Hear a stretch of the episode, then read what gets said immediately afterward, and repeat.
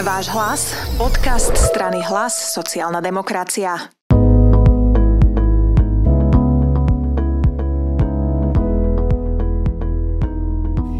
Vítajte pri ďalšom podcaste strany Hlas sociálna demokracia.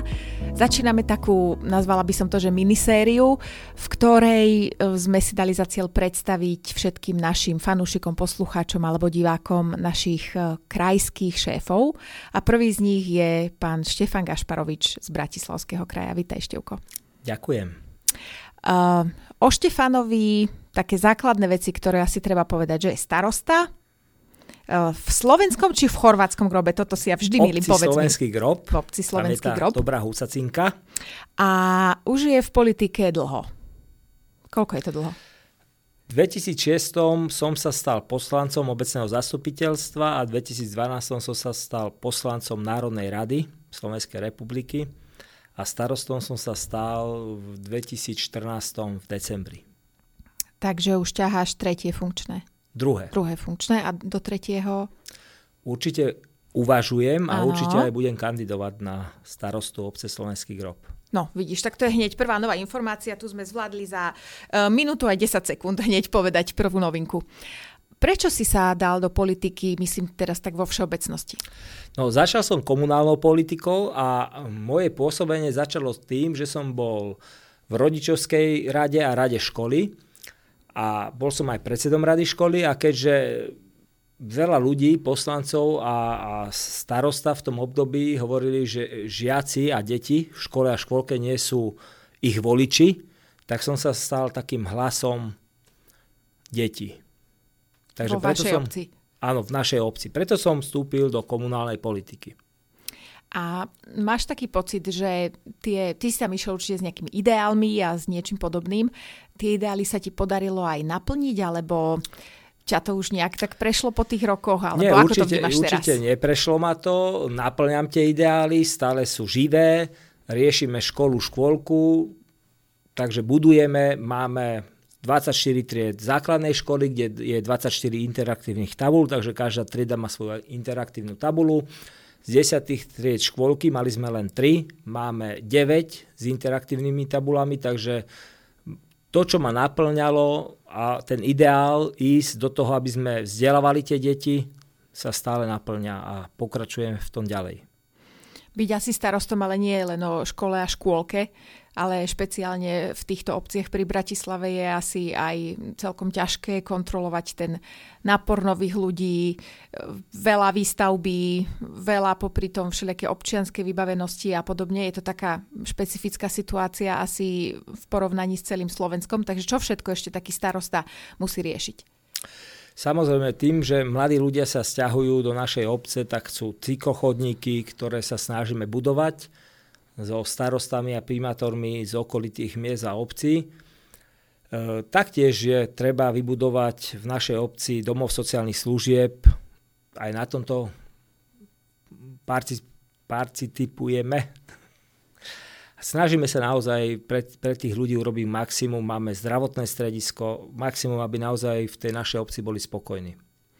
Je nejaká taká tvoja ambícia, ktorú sa ti ani za tie roky ešte nepodarilo a stále si vravíš, že, že ešte keď budem tretíkrát starosta, tak ešte toto tam dám?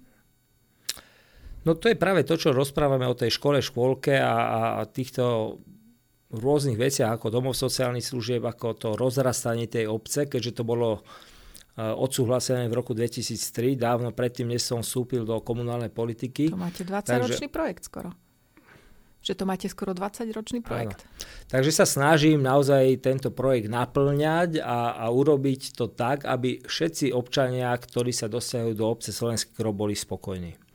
V roku 2020 predpokladám, že to bolo, si sa teda rozhodol aj nejakým spôsobom spojiť uh, to svoje meno a svoju tvár uh, so stranou hlas, sociálna demokracia. Prečo? Presne, ak si povedala ten názov sociálna demokracia. Vyrastal som v rodine a vyrastám, alebo som súčasťou rodiny, ktorá má svoje pevné korene v solidarite, spolupráci a, a, a toho, toho znaku solidarity a sociálnosti pre obec a pre tých občanov, spolupatričnosť.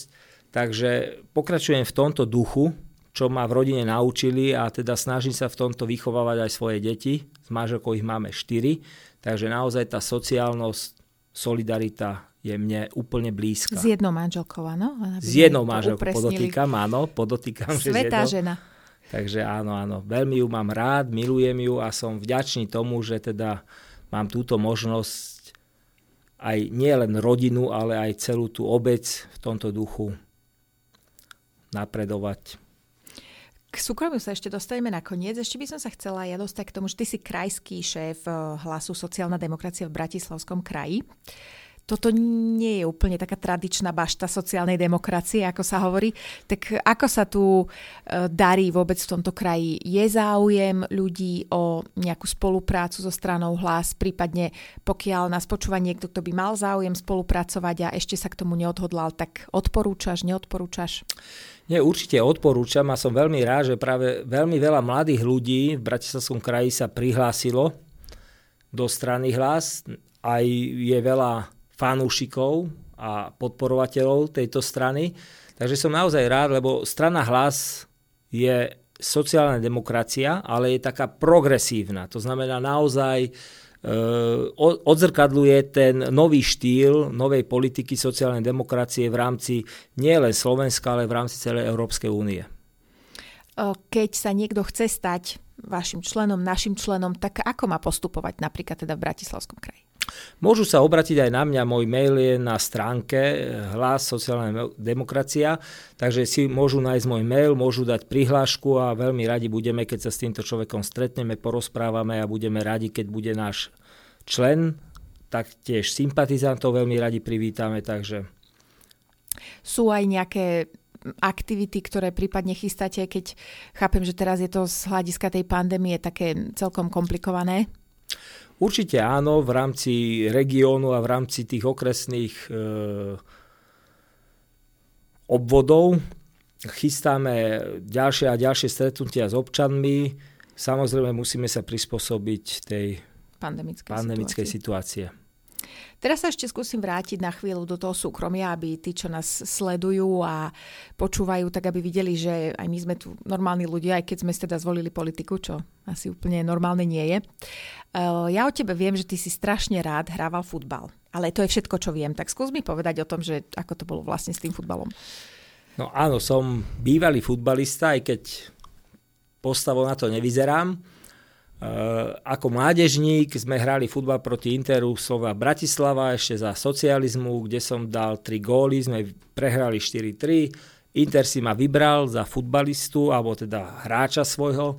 A odtedy som naozaj bol futbalistom nielen čo sa týka duchom, ale aj, aj fyzicky. Bol som aj profesionálny futbalista a futbal je pre mňa naozaj alfa a omega. Ale teraz už nehráš, či hráš? Či no už teraz je? nehrám, ale som veľmi hrdý na svoju dceru, lebo tá je futbalistka. Cera. Od 5 rokov. Takže zdedila geny po tatovi. Mám ju rád jak svoju, tak dúfam, že áno. A čo zvyšok detí? No aj zvyšok detí, ten najstarší syn taktiež bol futbalistom, už nehrá futbal. Mladší bol tiež futbalistom, 15 ročný, ale teda najmladší je kvázi hudobne nadaný. O, a to má pokom. Môj striko hrával 40-50 rokov v Slovenskej filharmonii, učil na Vysokej škole muzických umení, takže asi tie gény sú... Takže v rodine nájdeme širokú paletu talentov. Dúfam, že áno. Dobre, na záver ešte mi dovol sa opýtať takú vec. Čo via husacina? No, slovenský grob je veľmi známy práve to husacinou. Uh-huh. Už je to vyše 100 rokov, čo táto tradícia v obci Slovenský grob pretrváva. Som veľmi hrdý grobán, mám veľmi rád husacinku, tým, že husacinka je hydina, je to dietná strava, no to takže určite. každému to odporúčam. Taká pečená husacina, to je úplná dieta. To je teda pravda. A také tvoje možno, že krédo, ktoré máš ty v živote a ktorým sa riadiš, ako hrdý groban, ešte, že si nepovedal grobian, lebo ja by som to možno aj zle vysklonovala. Groban, groban, groban, groban. groban. Dokonca my sme Weissgrubania, lebo to je z histórie tak dané, že Weissgrub ako ľadová jama, lebo uh-huh. tým, že sme pod Karpatami, tak sa tam naozaj voda zlievala po tom celom nasnežení v Karpatoch, takže, takže tam to zamrzalo, takže sa hovorí, že Weissgrubania. Takže som hrdý groban.